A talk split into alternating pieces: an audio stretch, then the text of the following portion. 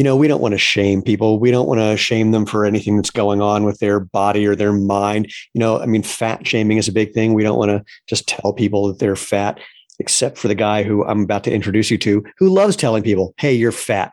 We're going to find out more about that on today's episode of the Movement Movement, the podcast for people who want to know the truth about what it takes to have a happy, healthy, strong body. Starting feet first, usually, because you know those things are your foundation. But we start from other places sometimes too. Uh, we break down the propaganda, the mythology, sometimes the outright lies you've been told about what it takes to walk, run, hike, play, dance, do yoga, CrossFit, whatever it is you like to do, and do it enjoyably, do it efficiently, do it effectively.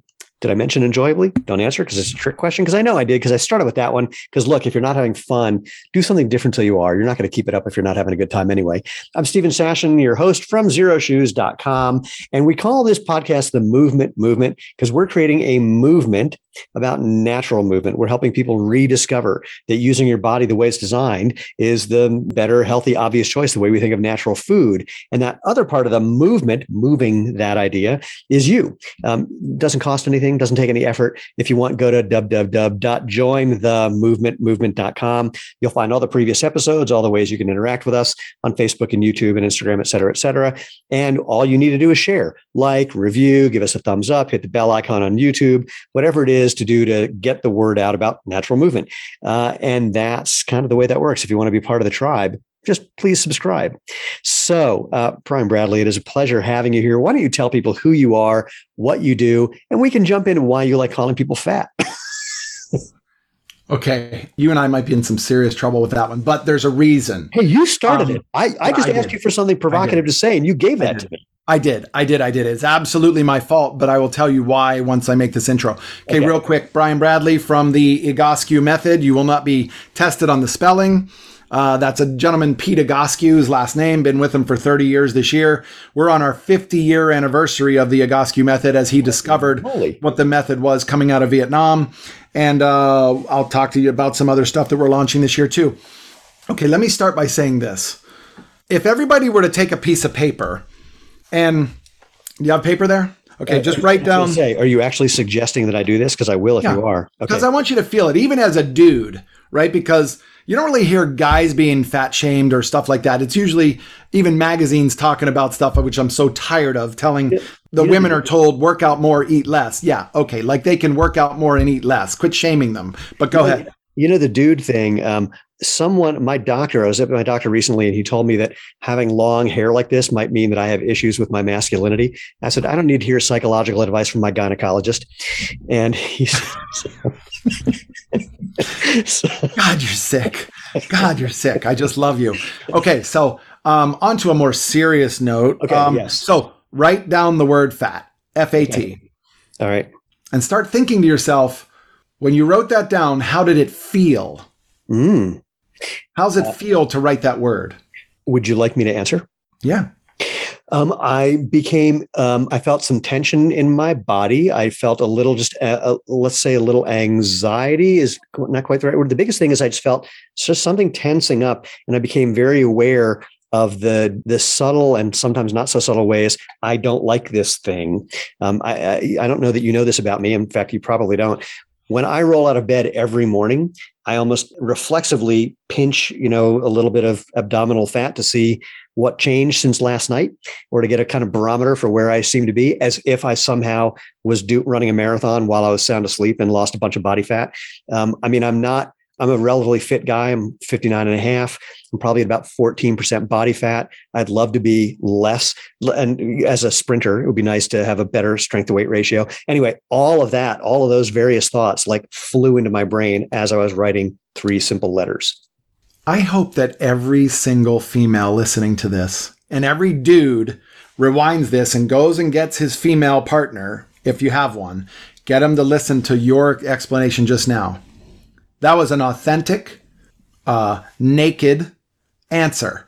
Like saying, This is how I feel. Imagine the guy wakes up and goes, Well, I guess this is, I didn't lose any weight last night. Now, I know you have a sick sense of humor, so I know there was a Star Wars reference or a comedic thing when you looked in the mirror, all that kind of stuff. But you look at that and you go, Wow, that's a, that's a truth that males and females go through. Females are forced to of every uh, and not just people who are significantly overweight i mean this you know across, I, and I, here's the other thing i've basically been hypercritical not in a, in a way that you know is is um, what's the word paralyzing or anything but i have you know a, a lot of thoughts about how this body thing should be different and i have vivid memories of having that start when i was in second grade Wow. Okay. Okay. So let me explain to you.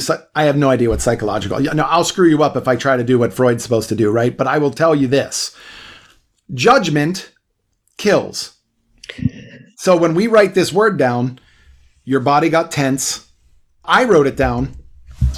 Okay, I wrote it down. Yeah.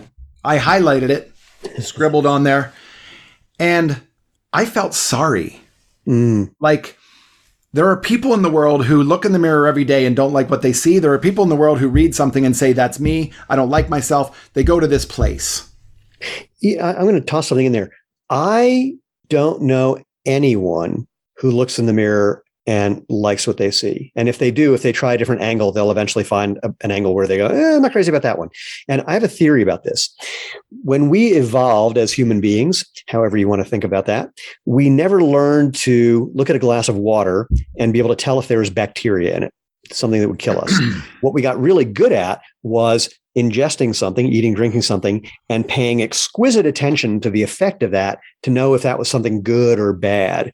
And my theory is that now that we know everything's basically safe, we're still applying that all that same internal examination to our experience into our body um, in ways that have just no relevance whatsoever. Now, I got to give a, I'm going to throw a caveat in there about you know what I what my reporting. Um, everything that I said is was accurate, and I simultaneously don't care any longer. I know that's just what my mind does. It's reflexive. I have no control over that, and I find it kind of funny in a way because again, I you know I didn't run a marathon overnight. Why do I think I got thinner all of a sudden? Which it's just kind of ludicrous, and the absurdity of it is now the bigger thing that impacts me as I just go, you know, that's it's like eh, um, I have a, a, line I go, everybody needs a hobby. And that's clearly my hobby. And I spend a good amount of money on that hobby. And not well, yeah, decent amount of money on that hobby. So anyway, I, I have a theory that the I mean, I've never I've literally never met anyone who genuinely looks in the mirror and says, right on. Um, mm-hmm. and I think the idea that there are people who do that, and let's say there are, they're going to be, you know, one out of a bajillion. The idea that you should be someone like that crazy person who probably has brain damage is adds to that stress, adds to that judgment. It's judgment upon judgment. A hundred percent. And that's why that's an interesting thing. Um, and I'll get back to this other thing we were discussing, but one of the things I heard Pete Egoscue when we were talking years ago about approval. Mm and remember, we deal with the chronic pain world. We deal oh, with wait, acute hold injury. Hold on, wait, just to be, to be, clear. I know that, but you haven't explained that. Do you want to say a little more? Yeah, I do right now. Yeah. It, you know, when you're looking at what a Egoscue does, the picture over my left shoulder, these two pictures right here. Which some people that is the wait, hold on. Some people can't see because they're only listening. So okay, so the functional blueprint of the human body, very simple. How the body was, we believe, designed, is from the ankle to the knee, up the chain to the hip, up the chain to the shoulder, and up the chain to the ear. That's the front view and side views. There are 90 degree angles, like the, the physics of how the human body should look, stand, and walk and move. Mm. Technological society has crushed that. We believe it's a massive opportunity versus going, oh no, we're in trouble because technological society's crushed that. And not from a business standpoint, but from a self discovery standpoint. The idea of this discussion about fat falls right in line with that because I'm taking you to the emotional thought process of, okay, fat, how did it feel? Um, the word broken could be put in there. Um, and I get people coming in all the time who say, my back pain's killing me. And I'm like, okay, well, do you feel like you're broken? And they're like, I just, I'm broken every day. Like this is, and then I get them to picture something broken. Mm. Can you ever make it look like it's not broken? And even if you glue it back together, you're like, oh, it's going to be able to seams. But if there's a slight bend in there, versus broken. You can bend things back and never even know that it was bent before. Getting them to change their mindset and their emotional tie and their identification to that symptom tied to this is how your body should look from the ankle to the knee to the hip to the shoulder to the ear. And I encourage everybody listening to go back and just look at the visual from this and say, how's my body supposed to look? Because I'm going to show you some before and afters here. Because they're powerful enough to, for you to go, wait a second, that's what's possible at any age. Mm. And the reason I'm a big fan of you, your company, oh, A, you're just a good dude. But secondly, it's the product alone allows the body to discover the natural motion from the foot up. That resonates with Egoscue because for us, it's about the whole system tied together and how it adapts to the environment around it. So when somebody says to me, Why well, wear barefoot shoes and I walk around? And I say, Yeah, on concrete. I would say to you, Why don't you get the Xero shoe and go walk in some sand, go walk on a trail, go walk in some grass that has some undulations. If you're in the Czech Republic and you're in uh, Prague, go find some cobblestone streets and do your workout on a cobblestone street. You want to feel how weak your connection from the foot up really is. Mm. Put some variety underneath it in a shoe that allows the variety to move like yours. That's why, like your winter boot. I can't stress enough how in love with that boot I am. It's it yeah, that black one. It's unbelievable. Yeah. Because I'm looking at it, A, it's so warm, and I'm not here to sell Xero Shoes because that's not what I do. but I'm telling you from a standpoint of loving it, wearing it at Tahoe, Mammoth, Breckenridge, all these places we take them because I live in sunny Southern California. I don't really need it until then. But it's an unbelievable piece of equipment that allows the piece of equipment that I focus on, which falls right in line with your movement movement and that's why we were discussing the fat word earlier. So let me just take you down a road. One more thing. Now yep, write yep. down the word P H A T. Yeah. What did you do right away? Smiled. That's correct. And it happens to everybody. So let's put a circle around FAT and then a big line through it because it doesn't exist. We're going to choose to not allow it to exist. Remember, it's a thought. Thoughts are cellular. I choose to shut the judgment down. What I am going to write down is the PHAT because I still didn't lose any weight. I still have this around me. I still look the way and I still don't don't approve of what I see sometimes. But what if that what if that word was part of this word? Uh, uh, lymphatic is what you're showing people. Oh, interesting. Okay. All right. What if the word PHAT was a you're fat I agree with you. You called yourself fat. I agree, Stephen. You're fat. But I'm telling you to spell it P H A T because what if it was just lymphatic blockage? What if it was your cells are not expelling what you think they should be expelling? You're actually holding, quote, water.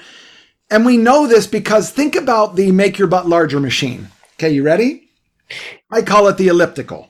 Look oh, at this video of somebody on the elliptical. Now, this is a young kid, not overweight, but they're trying to rehab his knee.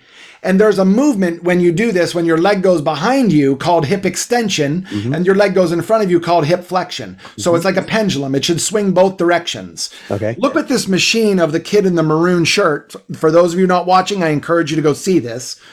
Look at his lack of hip extension as the other lady on the on the Nordic track. So here, me, I'm going to describe this. So on the elliptical, the final position when your uh, leg is, you know, if you think about like climbing stairs, basically, that's kind of what it looks like. His his heel is not going anywhere f- further back from his butt. It's basically look, you know, when he's done, he's essentially standing straight up. That's correct. NordicTrack, um, where it's a skiing motion, there's a lot of hip extension. In fact, the front leg, the leg is rarely going in front of the hip and it's all on the back. And this is similar. I'm going to use an analogy to um, uh, ice skaters. So when you're skating, you push your foot back to move you forward. You don't do anything with your front leg. You let that relax, and that's actually how you should be walking too. But that's a whole other conversation. So, um, so okay, so we just watched somebody who has no butt um, on an elliptical not getting any hip extension versus someone on a Nordic track getting hip extension. And we were looking at that. Why? Tie it back into the lymph system. Okay. Tie it back into the spine, the hip. Um, just this muscle alone, the so, psoas muscle. Here's the femur. Mm-hmm. Here's the pelvis. Here's the spine. When this femur doesn't travel behind you, you mm-hmm. get no pull on that muscle. Got it. So, knowing that, just those two things alone, now I'm not bringing the body down to just these, but this is a subject that we opened up with. Your fat mm-hmm. could be PHAT, letting you know that your lymphatic system, hey, you know what? You know what I've heard, especially females that I bring this up with, because I'm trying to create a freedom for them. How's it feel It's not my fault. Oh, but the other one was your fault. Well, wait, Absolutely. wait, what are the two things in there? Which one's not, what's not someone's fault? PHAT ah. versus FAT. Fat is my fault. I see. If I go to the PHAT, you're telling me, Brian, maybe my lack of hip extension, which is why I have a bunion on my big toe, it never goes behind me. My hip never moves. I'm working out 10 days a week, right? But I'm not getting the results. I lose weight from the rib cage up and I look amazing in a bathroom mirror, but bathroom mirrors don't go all the way down. So I want to see if I can synopsize, and I, I may criticize as well, just for the fun of it. So you're suggesting, if I'm hearing you correctly, that by not putting the body, and specifically we're talking about the hip, the psoas, the glutes as well, by not going through full range of motion, you're not stimulating things that might lead to, at the very least, some some increase in the fat cells releasing uh, whatever's inside of them, and then that goes into your uh, lymphatic system, and that's actually expelled. Did I get that right, or what did I miss? Um, yeah, I'm going to make it much more simple. Okay. Your plumbing, your plumbing is blocked.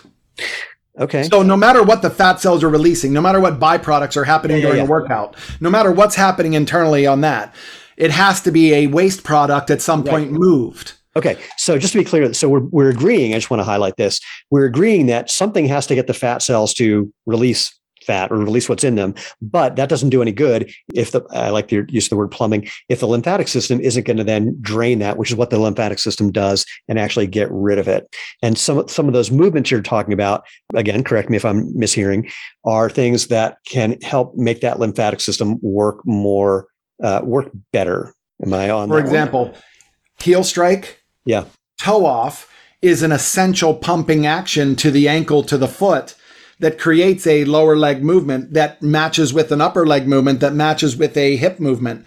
So when you lose ability to hit your heel to a normal toe off, flexion, extension, flexion, extension at the hip, then you start turning your foot out, you start rolling on the inside, you form a bunion. And on that same side of bunion, this is an interesting one. If everybody could get home, take a look in a full length mirror, strip down to whatever you're comfortable in, shut the drapes of your house, and you look in the mirror and you say, the side of one hip looks so much fuller than the side of the other. Like there's a little pocket of something out here and this one's flat. Maybe it's because the functional movement on one hip is so different from the other. How does that relate to back pain? How does that relate to knee pain? How does that relate to shoulder pain? When your pelvis and hip are not congruent, balanced left to right. Mm. This is the Egoscue method.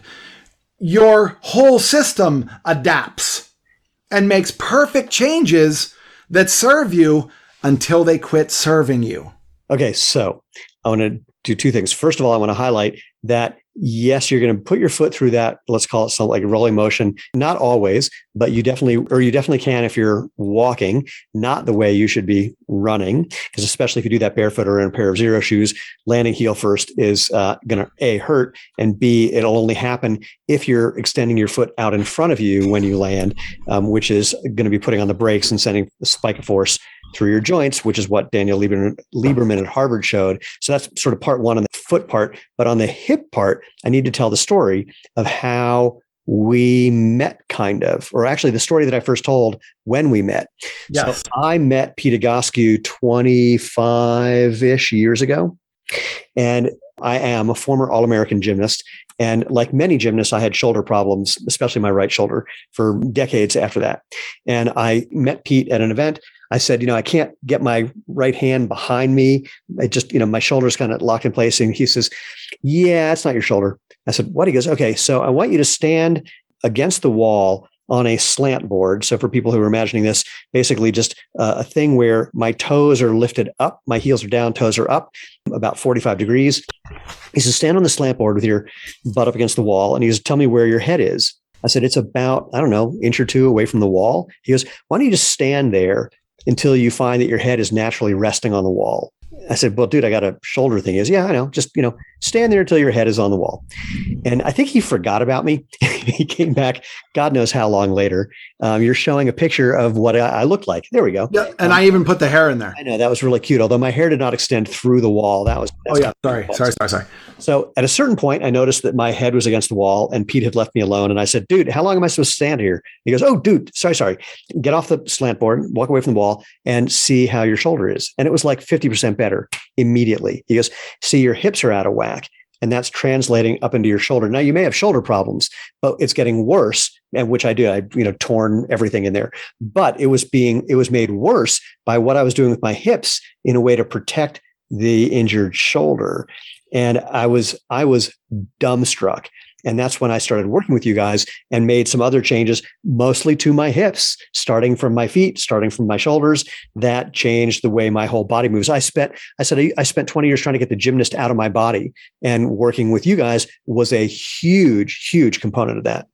Well, you know what it did is it, uh, you don't know what you don't know. And once you're shown what you, the picture I'm going to show you now, and for those of you, I, I, can't stress enough this picture. I don't really use it for marketing, but this is a 58 year old Ironman triathlete. One of my favorite pictures of all time. 58. I'm 59. I don't get whatever. Okay. That's him before and after in 12 minutes. Wait, wait, what? Yeah. Hold on. So why don't you describe what I'm seeing? Because that seems this picture right there on the left, the before. Picture that as um, everybody knows kyphosis, rounding of the upper back. Hey, pull your shoulders back. That's the mother yelling at yeah, you, so, right? So basically, yeah, he's he's kind of hunched forward. In fact, this is a classic gymnast pose because we do a lot of things where it's you know um, like it's hard to describe where you're doing like like chest flies. I mean that motion or variations of that motion are you know hugely important in gymnastics. So he's got that going on in his upper back. Okay, and imagine him uh, bike. Imagine him on a bike. Yeah, just hunched over swim, bike, run. Yeah, yeah. In that order, which yeah. I'm trying to get him to change it because getting off a bike and trying to run is oh, just moronic. Like it's, it's hysterical. It's yeah. so bad. But look at the guy afterward in 12 minutes. Thank God he had the tattoo and he's not posing. Well, the difference is in the one where he's rounded over, it looks like he overdosed on no acetol, right? He has he has he has no butt whatsoever. Pelvis is turned out, his pelvis is sucked forward, it's tucked under. But on the right, on the after picture, his pelvis actually became more neutral, where his butt stuck out a little bit, like a gymnast landing. Mm-hmm. And they do this and their butt sticks out.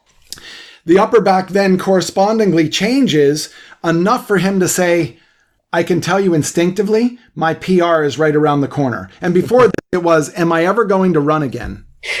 Interesting. Well, there's two other things that I noticed in that photo. One is that his feet weren't as turned out.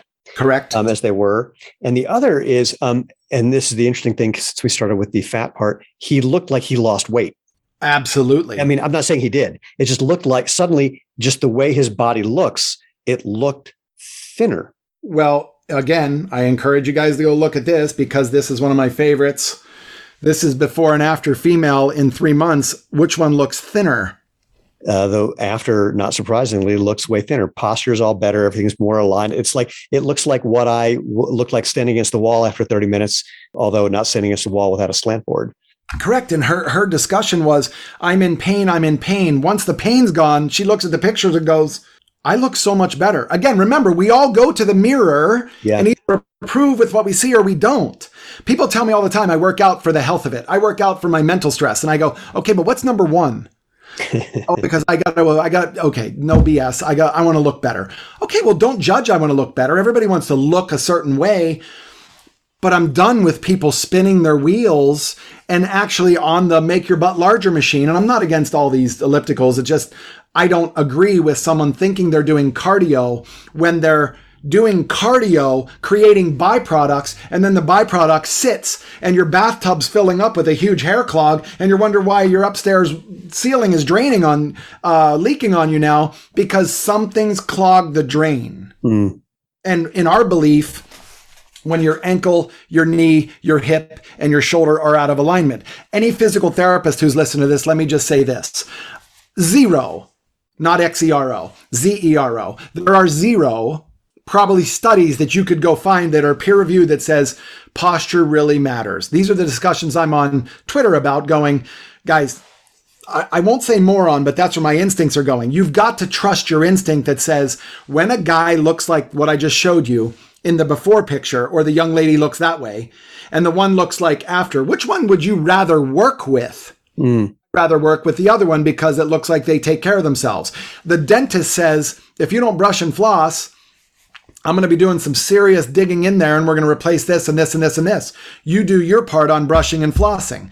Wearing the Xero Shoes, what I tell people, and this is just, you didn't ask me to do this, I'm just going to tell you this. Wearing something like a Xero shoe, XERO zero shoe, it, it allows your body, to me, that's like flossing. Mm. You're doing that extra part rather than doing your Egoscue menu and then wearing stiff shoes, you're doing your Egoscue menu and you're wearing a shoe that allows the true movement of the hundreds of moving parts in your feet to actually do their job instead of fight against it, where everything's bringing those little hot dogs together. Most shoes do that. You want to make my job easier, brush and floss if I was the dentist. So I, li- I like this idea that, um, and we're going to talk about the what it takes to make these postural changes uh, for, according to the Egoscue method.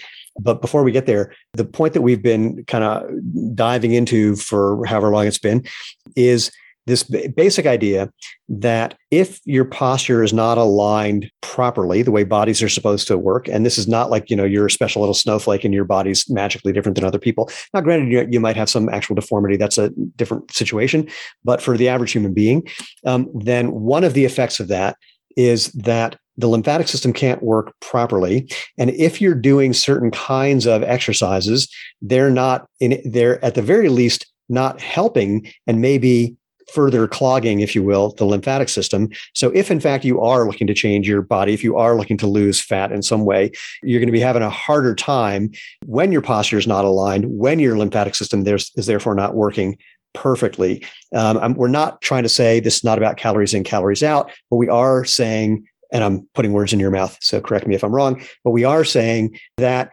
you're getting in the way of your goals if you're not paying attention to this critical thing. Is your body in the alignment that should be for optimal function? Well, it's, it's the one question they ask is, uh, I've been working out for eight months. I've lost 35 pounds. How come I can't lose my lower abs and my outer hips and my thighs? How come those, when physiologically, scientifically, let's go back to 101, you can't spot reduce? Right. Why are you spot gaining?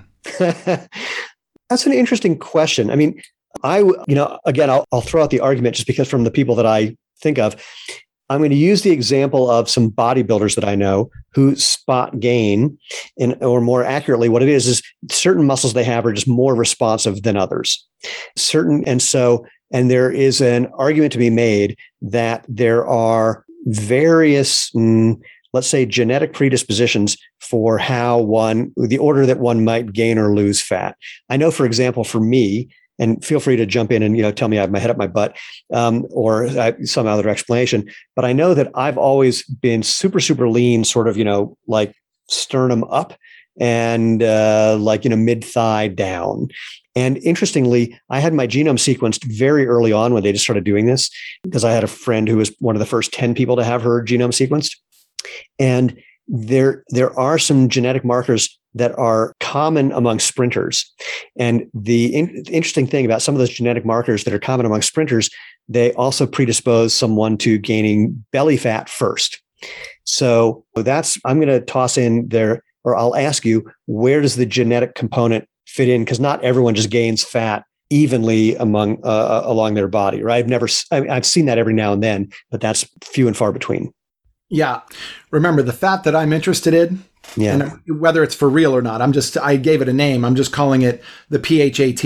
Yeah, yeah. I'm not even talking. I'm talking byproduct. Got it. Got it. Got so it. Got I'm it. only talking. Why are you holding fluid? Got it. You're okay. holding. You're holding fluid at the cellular level. Your your plumbing is clogged. The, okay. The physiologist who knows a hell of a lot more about this than I do is going to say, yeah, but your lymph system draining upwards is going to be based on this. It's going to be based on. Got Nobody it. Nobody wants to look at the heel ball toe is the catalyst for calf function, knee flexion, glute, hamstring, and I'm just talking muscle. Got it. And looking at all the lymph channels, armpit, brain, uh, around the abdominal wall, because you could make a generalization say guys are going to gain weight from the nipple line to the mid thigh. Women are going to gain weight a little bit lower and they're going to say, yeah, but it's all my hips and my lower stomach. I'm generalizing. Yeah, yeah, yeah. When you look around, that's what you're going to see. What I find very interesting is when somebody comes in in a like a set of Lulus or a pair of shorts that we can see, and I put them in front of a mirror and just say, "Aren't you curious?" As to why this hip from the lateral oblique area down the hip to your thigh is pretty flat, and the other side is two inches out like this. On the side that you had the knee injury to, on the side that your foot turns out and you have a bunion forming, could it be? And then they hit it and they're like, yeah, it feels like it's just like liquid. Maybe Interesting. the garage door is shut and you're trying to get the car out. It's not going to happen. Got it. Got it. Got it. Okay. That so got it. Very interesting. And again, now, and this is where I want to start moving into things about Egoscue more specifically. So again, the basic idea is until we get things aligned well, um, we're uh, you know we're just swimming upstream. Is uh, to mix our metaphors like there's no tomorrow, and very interesting. So let's talk about the Egoscue part. And you used a term I want to clarify. You used the term um, menu, which is just a term that you guys use for the different exercises, and I'm using the word exercise loosely. The different movements that you're going to instruct people to do to regain this alignment, which um, I'm going to I'm to put words in your mouth again, which some of it is um, letting things relax and be able to move more freely. Some of it is building some strength to support things as well. That's been my experience. There were some things that were like for me again as a gymnast where my chest was kind of caved in, my shoulders were a little rounded. Some of it was letting that open up um, and allowing that, and some of it was finding out that there was some weakness that wasn't supporting that to begin with, the, and the different exercises to different things. But why don't you dive into because we talked about um, not opening the garage door, having having plumbing that's that's stuck. What I don't know what other metaphors we used, but let's talk about what a Egoscue actually does to accomplish these changes that lead to these goals that we've been talking about. Why don't we experience it? Oh, okay. Okay, so do you mind standing up for me? Well, yes, but I'll do it anyway. My God! All right, because now I got to I got to move my camera uh, in some way. So Yeah, you can just stay right there. You're good. Uh, the person listening to this, if you're driving, understandable. Just listen. When you get home, try this. Yeah, if you're in your car, don't stand up. I want you to just everybody who's at home, just take your Xero shoes off and just stand there. Yep, good. And I want you to close your eyes and just feel where your body weight is from left to right. Does it feel evenly distributed left to right? Does it feel evenly distributed from front to back? You want me to answer? Yep. I'm feeling a tiny bit of extra pressure on the outside of my right foot than I am on the outside of my left foot. Of course, as soon as I say that, it alters a little bit. But that was one of the first things I noticed in going left to right. Front to back feels pretty good. Okay, so everybody makes that change, and, and you can put that away now. Now turn sideways, um, and you can ha- open up your eyes. Now, all I want you to do, when I and don't move until I tell you guys to do this, because I'm not going to say touch your toes, because a lot of people reach for their toes. They don't don't forcibly move anything. If I just said bend over, hang down, and just see and feel what it's like getting there, and see how far you go. And just bend over and just hang there for a second, and just I want you to feel it, and then see how far you you've traveled. I have to move because if I just bent over, I would have smashed my head into a desk. So Yes, but you've done that before, so I'm actually in, no. I'm just go ahead. that's how I got to where I am today. That's true. That's All true. so I'm just so I'm bending over, just seeing where I go. You're just bending over just to travel the distance. What's it feel like? Your knees are not bending. Um, how are your low back, your hamstrings, everything else? So were you asking me to not bend my knees? My knees were a little bent. Were you Do asking not me? bend your knees. Oh, do not bend them. Keep my knees straight. Yep, just keep your knees straight. Just bend over and hang there. How far did you get to the ground? What's it feel like? What where did you feel limitations? What's what's it feel like? Come on back up. Okay. So, um, can I sit? Yeah, and then just um well, yeah, but then we're gonna go through an exercise, so we'll get back up here in a second. right. All right. Well, I'm sitting just to, to answer your question. So, um, uh, in the first part, before I got to the end of my range of motion, I just really actually enjoyed the kind of letting go feeling. That was very pleasant. And when I got to the end of the range of motion, um, my knuckles were on the ground, Okay. but I was feel and I was feeling it pulling um, from about th- three inches below my knee to about four inches above my knee. So basically, the middle of the hamstring to the hamstring insertion below the knee is where I was feeling a stretch slash tightness. So if we went to typical thought process, athlete growing up, high school, college, all that, if I stretched you, if we stretched the area, the distal hamstring, the proximal calf, the the knee area, right? If we if we stretch that area, doesn't it make sense that we could probably increase your range of motion? It does.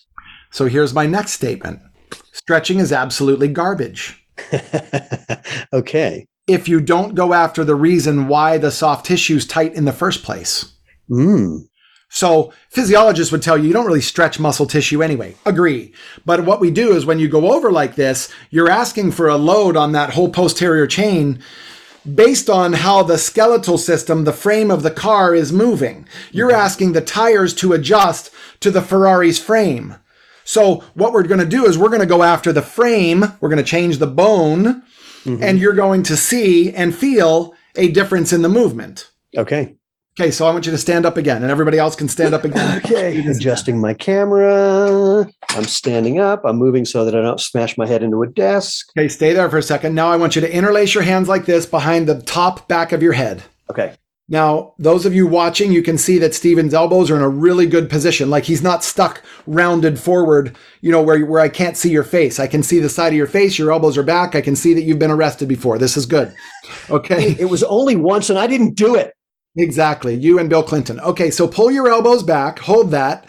And now I want you to turn your toes in, touching each other. So you're actually pigeon toed 45 degrees. Your heels are out. Okay. Your toes are touching. Now, very lightly, I want you to tighten up your thigh muscles and push your knees back. Okay. So do you feel oh, that just stuck your butt out? Yeah. Okay, that's the finishing position of a gymnast who just got off the uneven bars. Hold that position right there, but your feet are pigeon toed. Keep the weight on the inside of the foot. Don't let it roll to the small toe. Get your quads tight, elbows back. You're only going to stand here for about another 45 seconds. Now, think about what we're doing. Any upper back rounding or kyphosis, we are artificially repositioning your upper mid back right now. Right. We are internally rotating your foot, your knee, your femur. And remember what I told you before, the anatomy book says the just the psoas alone attaching to this lesser trochanter, we've turned that femur internal, which puts tension on the psoas. We keep you here long enough, the skeleton is making adjustments now, micro adjustments at each vertebral level. The pelvis is moving, the femur's moving, the tibia's moving, everything's adjusting. 15 seconds left. I just felt something. The best way I can describe it is it felt like my hips got wider, which was very interesting. Interesting. Okay, now relax. Turn and face me. Drop your arms, put your feet back to where they were, close your eyes. What's changed about your body weight left to right, front to back? I can't even say the what changed. I can say that it feel like both left to right and front to back. It just feels more centered. Not. I can't even say that it's. I don't even want to use the, the to try to compare it to before because the the feeling is very different now. It's now I can, now I'm feeling both the inside and the outside of my feet more, the heel and the ball of my foot more, and I just feel like I'm sort of balanced on top of that more. If your feet could talk, they're saying we are in more of a grounded position to the ground. I also feel, yes, I feel like I'm not actually gripping the ground. In fact, my feet are relaxed. And at the same time, it feels like I'm gripping the ground, even though I'm not doing anything actively. That's the relationship that I would like a person's foot to have with your shoe. That's why we make them. That's right. Okay, so now turn sideways for me. Don't hit your head on the desk. Okay. And again, you're not doing anything but except you're not bending your knees. Yep. Bend over, go as far as you can go, come back up and tell me what was different about the distance and what was different about the feeling. I didn't get here. Wait, I'm going to sit down to do this just so I can get in frame for the camera. I'm having a hell of a hair day. um, I got to about the same place, but I didn't feel uh, tension behind my knees. I actually felt like the entire like the entire posterior chain, the whole thing was involved in the stretch, involved in the getting to that end of range of motion. It wasn't stuck in one place. That's correct. So now what happened is your pelvis, uh, for a visual, I'll give people this picture. This is a CrossFit guy out of um, the Netherlands who was suicidal, going to give up his business. I gave him an exercise like we just did for his mid back. The red is before, the green is after. Look at the difference in the range of motion, but look at the rounding in his mid back. Yeah. He actually became a hip mover. The pelvis actually hinged the movement rather than the spine hinging and rounding over in the mid back. Well, and I'll say something about my experience just for the fun of it. Um, I have some difficulty moving my pelvis because I have a grade two L5 S1 spondylolisthesis Yep. with a pars defect. So I've got no disc between L5 and S1, and my L5 is about an inch and a half shoved forward. So it makes certain movements in my uh, pelvis trickier because there's just something literally physically getting in the way without any muscles there to move it. So, FYI. what does that make when you get that diagnosis? Yeah. I'm going to I'm going to use words that are going to lead you a little bit. Okay. What limiting thoughts do you have when that when that diagnosis is given to you? I only have one. Yeah. It's son of a bitch. I used to be two inches taller. Okay. So it doesn't scare you as it relates to I have a grade one, grade two spondy right now. No. When's grade three come? When do they do a fusion? Um, that doesn't scare me. It seems like that's, you know, it's a possibility. In fact, um, it's almost disappointing that I'm not in a position where the doctor is going, you've got to get that thing fused. Because until then, I have to, it's not even that I have to deal with it. Until then, it's an enigmatic something that, you know, I don't know what it's going to do or what it might do. I mean, I stopped.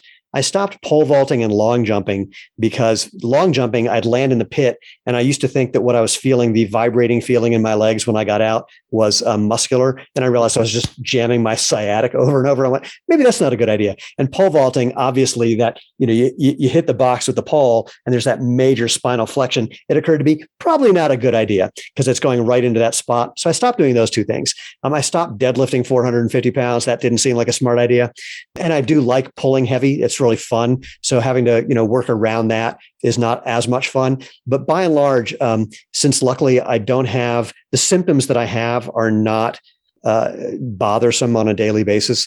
Um, literally, the only one I get is I used to be taller, and and I do and I do think maybe at some point I'll need some fusion. In fact, just for the fun of diving into my medical story, for lack of a better thing, it's possible because the disc is basically gone, that the bones are going to fuse themselves, not in the ideal position, but at least if they do that, then they can go in and clear out a little space in my sciatic without a whole lot of effort, and I won't um, have you know what I refer to as ass Tourette's, which is when I get this interesting little electric needle, um, vibrating electric hot needle thing that hits me out of nowhere and makes me scream every obscenity that I know, which is very entertaining, by the way. Yeah, I wouldn't mind. I'd actually like to be there for that next time. So if we can rearrange that, your whole schedule to maybe you It can happens spontaneously. I can't. Yeah, do a long jump right before we meet again. Okay. Here's where Egoscue comes into play with something like that. Because what I just heard was that what I hear from every client, you know, their story is very profound. Yeah. Uh, I don't know if this is profound. No, no. Uh, there are people listening going, that's me, or Ah. I'm not as bad as him, or wait till you hear my story. you know, one of those. We, you know, look, we love to bond over our problems. No, that's exactly right. But here, you're exactly right. That's why I'm saying, what an amazing story. And instead of jumping in and saying, Egoscue can help you with that, and we got the cure. No, that's that. You're not listening. Meaning, I wouldn't be listening. What I'm going to say is, what an opportunity that's sitting in front of you so that if your body does decide to fuse bone to bone down the road, what if we could get your pelvis into a better position that A, you can be more stable, stop the shocking, do all this stuff. And even if you said to me, I'm going to have surgery no matter what because my degenerative hip is showing up. Eh, Brian, you're not going to grow cartilage back. Okay, I get it. Yeah. Yeah. I have my own beliefs on that, but okay, I get it. I'm not going to argue the point. What I am going to argue the point is why doesn't your hip hurt? We do this to people. When I ask you to walk around with your hands on your head, your pain drops to a one versus a 10. Mm. Well, I can't walk around like that. Of course you can't. You don't live in Los Angeles, but you could if you move there. Or B, we could give you exercises that do the same thing, Right. and then your body. So remember, your body is out of alignment, but it's serving you to be out of alignment until it quits serving you, and and the the adaptation now has now become its own issue. Now we've got to go in and interrupt that adaptation, that compensation, to allow your pelvis to become the driver again and everything starts to change. this is something that I find fascinating and annoying about bodies and that people don't really think about is that when we do have some sort of injury, whether it's acute or chronic, your body's job is just to get you to be able to function, not to get you back to what it was before. It's like, you know, even if you if you break something or whatever, your job is the job is not to get you fully healed. The job is to get it so you can run away from something that thinks you're going to be lunch. And and often, like you're saying, we end up in these positions that served us to that end, got us so that we could get up and move and get out of the way, but are now not serving us because they're not functionally optimal. And that causes other cascading problems down the line. Well, I couldn't agree with you more because it's you know, we're no longer in fight or flight survival mode, but yet we live in Yeah. fight or flight mode all day long because of what the phones do to us, what the media does to us, what we do to ourselves, what we allow those tech and media people to do to us. You got to allow the negative in for it to have a uh, a fight or flight mechanism kick in. Versus, what is my body and mind trying to tell me? What's my injury supposed to tell me? Why did it happen? Why am I feeling more flexible after standing pigeon toed, hands behind my head for one minute? I hopefully triggered enough thought. Well, you just nailed it. And again, this goes back to my original experience with Pete is like what you guys often do with people is demonstrate that the pain that someone's experiencing and the cure for that is not from where they think.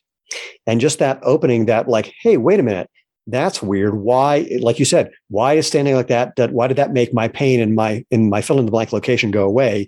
It doesn't seem like they're in any way connected, which makes people kind of puts them in a state of cognitive dissonance of realizing that what they believed and what they just experienced don't match, and that creates this opening for now. All right, let's see what's next. Which brings us to, I mean, and pardon me if I'm leading you this way and you want to go somewhere else, feel free. But that leads us to this sort of specific things that you guys do in Egoscue practices to then, like you said, engender and open or, or, make possible those changes to the other places that then have the repercussions in the place that someone's usually complaining about an, an issue. That was a long, convoluted sentence. No, no, I, I totally got it. Look, there are listeners who are saying this makes sense. Um, what do I do next? Yeah. I, I started this off, not the call, but you know, our talk earlier this week when we were talking about the different shoes and stuff. And I said, the 50th anniversary of Egoscue is this year. Um, I've been with Pete Egoscue for 30 years. But the new book, as you can see over my shoulder here, the Pain Free book by Pete Egoscue came out 27 years ago or something like that. I don't remember exactly. Yeah.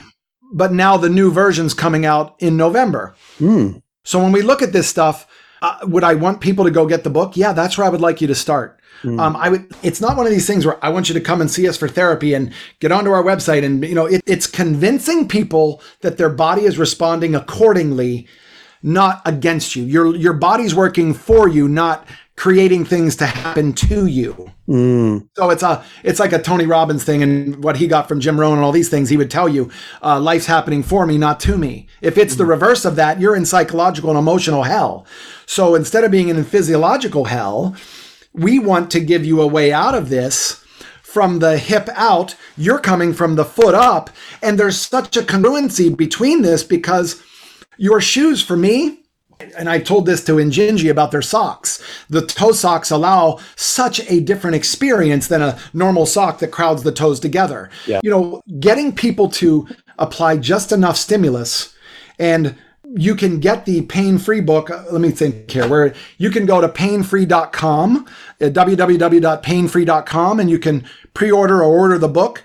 And we also have some other tickers on there that'll line you up with exactly what we do, more educational tools, because what you and I are covering in an hour, people in chronic pain are going, I want more. I Yeah. know you're saying that. Yeah. We want to provide more. And I want you to trust the process of what your body's going through versus going, my body's working against me. That's our number one change that you can say, I'm going to go from hope to belief. And now you're really on your way to that next level that your body should take you. Again, I'm synopsizing just for my own benefit as well.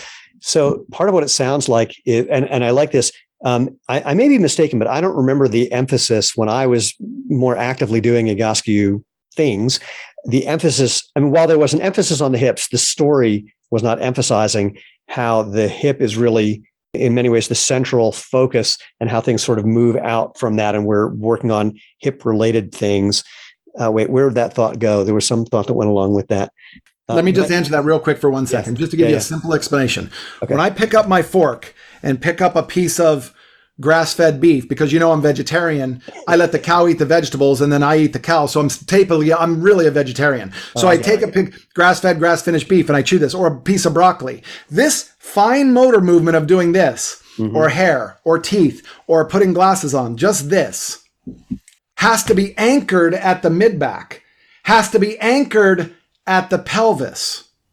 So when I say become hip driven, every single thing from something as simple as this. Uh, those of you who are, who follow combat sports may know this picture. Can't wait to see it. I don't know that picture. What is that picture? That's McGregor in the black pants during the Khabib fight where he couldn't breathe. Look at his shoulder and upper back position. Yeah, yeah, totally rounded, totally and collapsed. That's him in the green shorts when I flew over to Vegas to work on him at the UFC gym, that's 12 days he did the exercises. Look at the postural change when he fought the next fighter and he won in 44 seconds. He punched the guy with his AC joint four times in the face because he finally learned and comprehended power does come from down below to send my shoulder this direction right. or send this. So every little movement from baseball to golf to tennis to pick him up a kid to brushing my teeth to getting up on it all comes from that pelvic this area is, as the anchor. No, you, I mean, this is interesting. I'm having flashbacks. So I did, I did and taught Tai Chi way back when. I haven't done it for quite a while. But the interesting thing, Tai Chi, same idea. And the point you made a moment ago is part of the idea of Tai Chi. Tai Chi, the idea is rooted into the ground through your foot, but all the movement is starting in the hips. It, the hips are making the movement and then everything flows from there. But the feet yep. need to be grounded as well. Otherwise, you're just, you know, flailing in mm-hmm. space and you did it perfectly when you said barefoot. I said, close your eyes. Where's your body? You said, I don't really have a difference from left to right, front to back. But I can tell you this I'm going to put words in your mouth. My feet are active right now, and I'm not consciously making them active. Yeah, yeah, yeah. And that's what allows you to golf and tennis and throw a punch and, you know, and live pain free. When your feet are not active, from the messaging they're getting from the rest of the skeleton with this blueprint that's over my left shoulder again. So I encourage you to go home and look at these visuals it's a flat out game changer for the person. Once they discover get your body back to close to 90 degree angles welcome to the Egoscue method now you're now you're really living what your your body should be providing i'm, I'm going to say something uh, also when people if people do take a look at the video of this or they go to the website where they'll see it on your website as well and you see the the images that we're talking about of what it looks like to be standing naturally many people will think i can't do that. And what i'm going to tell you um, I don't know if you can or can't, but I'm going to tell you that if you will probably be surprised, even if you can't do that, you'll be surprised at how close to that you may be able to get by not doing what most people think you need to do to get there. And that's what was interesting to me and amazing to me in doing Egoscue things was again how much things did change with these weird ass exercises that made no sense to my brain. But the next thing I knew, my shoulders were in a different position, my hips were in a different position, um, my neck was in a different position, and and I also want to kind of be clear: this is not like a um, it's not necessarily a fix it thing. In other words, you don't necessarily get somewhere and you're just locked in place because those images also have this static look to them. You know, life happens, bodies move, things happen to bodies. And so what you're offering is actually a, it's not like you need to be doing something every day for the rest of your life necessarily. But when things happen, it's a great place to go um, because it's definitely a different, a different way of approaching um, what bodies should do. And look, um, people will do some research and they might find out there are people who have arguments with Pete about what you guys are doing. Great. I mean, so be it. Everyone's got an opinion, but um, I, I, would say, just from my own experience, and I'm not trying to sell it in the same way you're not trying to sell Xero shoes from your experience. You know, this made a really big difference for me in surprising ways, and it's why we're having this conversation is to yeah. share that with more people. Yeah, and the more people look, everybody around them has a circle of friends, and my circle of friends are always knowing that okay, we're going to dinner with Bradley. Get your shoulders in the right place. Meanwhile, that's not really what I do. Like I, if I go to a movie and watch, for example, let's just say Lord of the Rings just came out, the extended version, four hours long. I literally should just be at the back of the movie theater handing out business cards because knees sound like creaking doors in a horror movie. we all are going to get tweaked a little bit, and it's okay to get tweaked, but don't panic. Yeah. You have a way, you have a toolbox that, that, That's the thought that I lost before is I love this this emphasis that you have is is that it's not that you have a problem that you need to fix. I love to say you're not a self-improvement project. It's not that you have a problem you need to fix. Your body was doing something as smartly as it could yep. that served you at a time. And when you understand that and understand where you want might want to go, it's a totally different relationship than I'm screwed up and I've got to fix this thing. I'm an improvement project. I've got to go to the physical version of Home Depot or or backing up to the beginning of our conversation that if I have if I'm carrying more weight than I would like, if I have more fat than I would like, it may, you know, this is not necessarily to not view this as a problem, but the effect of something that was a valuable adaptation to something. And then here's a way to, from understanding that, here's where you might want to go next. This is radical. And for me, you know, backing up to my experience, and I'm not trying to use my experience as um, a, goal of any sort, but just for the fun of saying it this way, um, you know, again, I do all these funny things. I look in the mirror. I'm not crazy about certain things that I see. There's certain parts that I like. I do. You know, I pinch my waist every morning, multiple times a day. The only thing I don't do, and I can't make this a prescription for living because I can't guarantee that if uh, I can tell you how to get to the same place, I just don't add the extra layer of judgment on top of it. I'm just doing, I'm not just making it wrong that I'm doing it. I find it kind of goofy that I'm doing it, that I can't seem to stop doing it, that it's just the way it is. Maybe it'll change, maybe it won't. I don't care. It's kind of entertaining in a weird way. And, you know, and I can track it back. I mean, this is something that my family did as well. And so, you know, maybe I just learned it then. That's how I became part of the family. Maybe there's a genetic component. Who cares? But I'm just not adding the extra layer, pun intended, when we talk about fat, adding an extra layer on top of, I mean, you know, for all I know, and I'm going to play with this for a brief second, um, that my brain doing that it's probably serving some function that has value in certain domains but not in others. And if i really kind of dive in maybe i'll discover you know what that original function for those kind of thoughts were and maybe it'll become even more entertaining or may fade a little. Who knows? Who cares? I'm again not, i'm not trying to go on the improvement project thing but i am on the curiosity train. I can tell you what you should be curious about is the buyer. I pride myself on gaining the COVID 19. not the not the virus, but the weight. Like people are like, you know, college 15. I, am like, well, I gained oh, the COVID 19. Yeah, yeah, yeah, What I mean by that is Chris Farley in uh, one of the greatest greatest actors of all time in uh, Tommy Boy when he said, "As you can tell, I have a little bit of a weight problem." Well, that self-deprecation took yeah. what everybody else was thinking and made it okay for them to move on to something else. So here's how I look at this. Like, you know, I, I hear from people, they're like, well, Brian, you know, you like Stromboli and you've had this and you know, you're not, you're not 5% body fat and you're talking about this. No, you're exactly right. I'm not. You will never see me on Instagram going, look at this, look at this. Because perfection in a lot of people's eyes, perfection mm-hmm. is unattainable. Mm-hmm. We're not asking you for perfection. So the less perfect that I am, I'm a better salesperson. You know, I'm going like this. Hey, Fatty's over here telling you that maybe you want to think about something different. And people can resonate with that salesperson.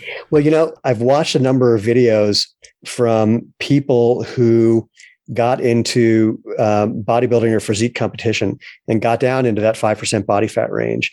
And this is not true for all of them. And I've also heard some fascinating conversations lately from people who became very, very wealthy and it, where that was their goal. And from both of them, both groups of people talking about how they were less happy than ever before uh, the the people who had gotten to five percent body fat because frankly their body didn't like being at five percent body fat and trying to maintain it made them miserable, and the fear of losing it made them miserable.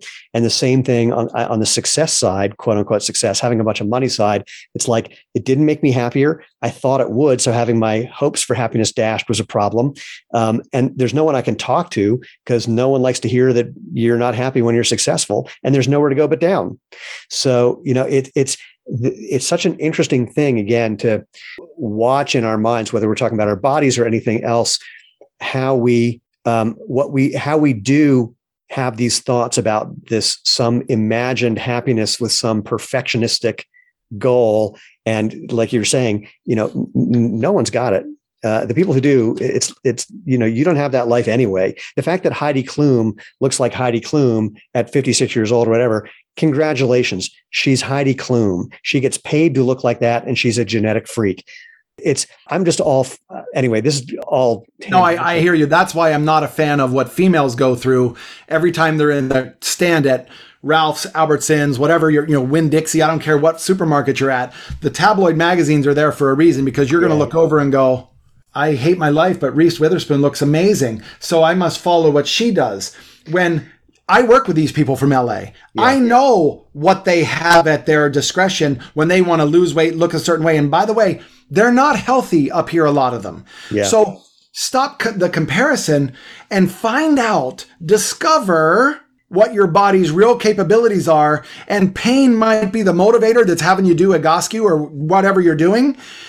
But discover and be open to once I'm out of pain, imagine what's next. You just nailed it. This is the great place to to wrap it up. Is like is you know this internal discovery of what you can do which you know it's a bit of a paradox because like you said what might get you in the door is the pain but then you're going to have this these new discoveries where you're going to find what is right for you, the possibilities that maybe maybe exactly what you thought was possible maybe that what you thought was possible isn't right for you maybe what you thought was possible is more than you imagined but again having that come internally this is going to sound funny but when you asked me again to close my eyes and check my balance again the experience was so internal and just felt so clear that whatever moved out from that is interesting rather than it being a problem I'm trying to solve. It's like, this is a pleasant place. I'm really looking forward to what's next.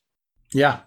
Well, listen, I I'll, I'll get a um, I'll get some links to you so that people can just go there and they can at least do a little bit of research on their own. They can get the new pain free book coming out. It's well worth it.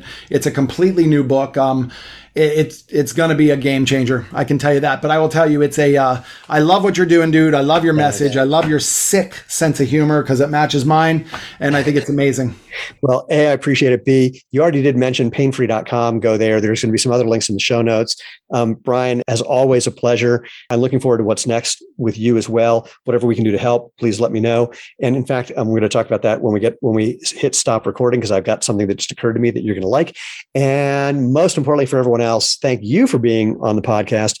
Brian, actually, if anyone just has any explicit questions, should they just go to painfree.com and is there somewhere to submit them there or to find out about finding a Egoscue practitioner? Or is there anywhere else you want to point people before we call it a yeah, day here? I do. It's uh, I'm gonna just I'll show you a picture that's on my Instagram, um, but it'll have my address above it. This is a before and after uh, that I was in the discussion about posture doesn't matter, but you can see the address at the top is the Brian Bradley, or there's another one called at Egoscue Method. Either one of those two, but I answer my DMs personally, Great. and then I will. I have a whole team behind me that'll be able to give you support.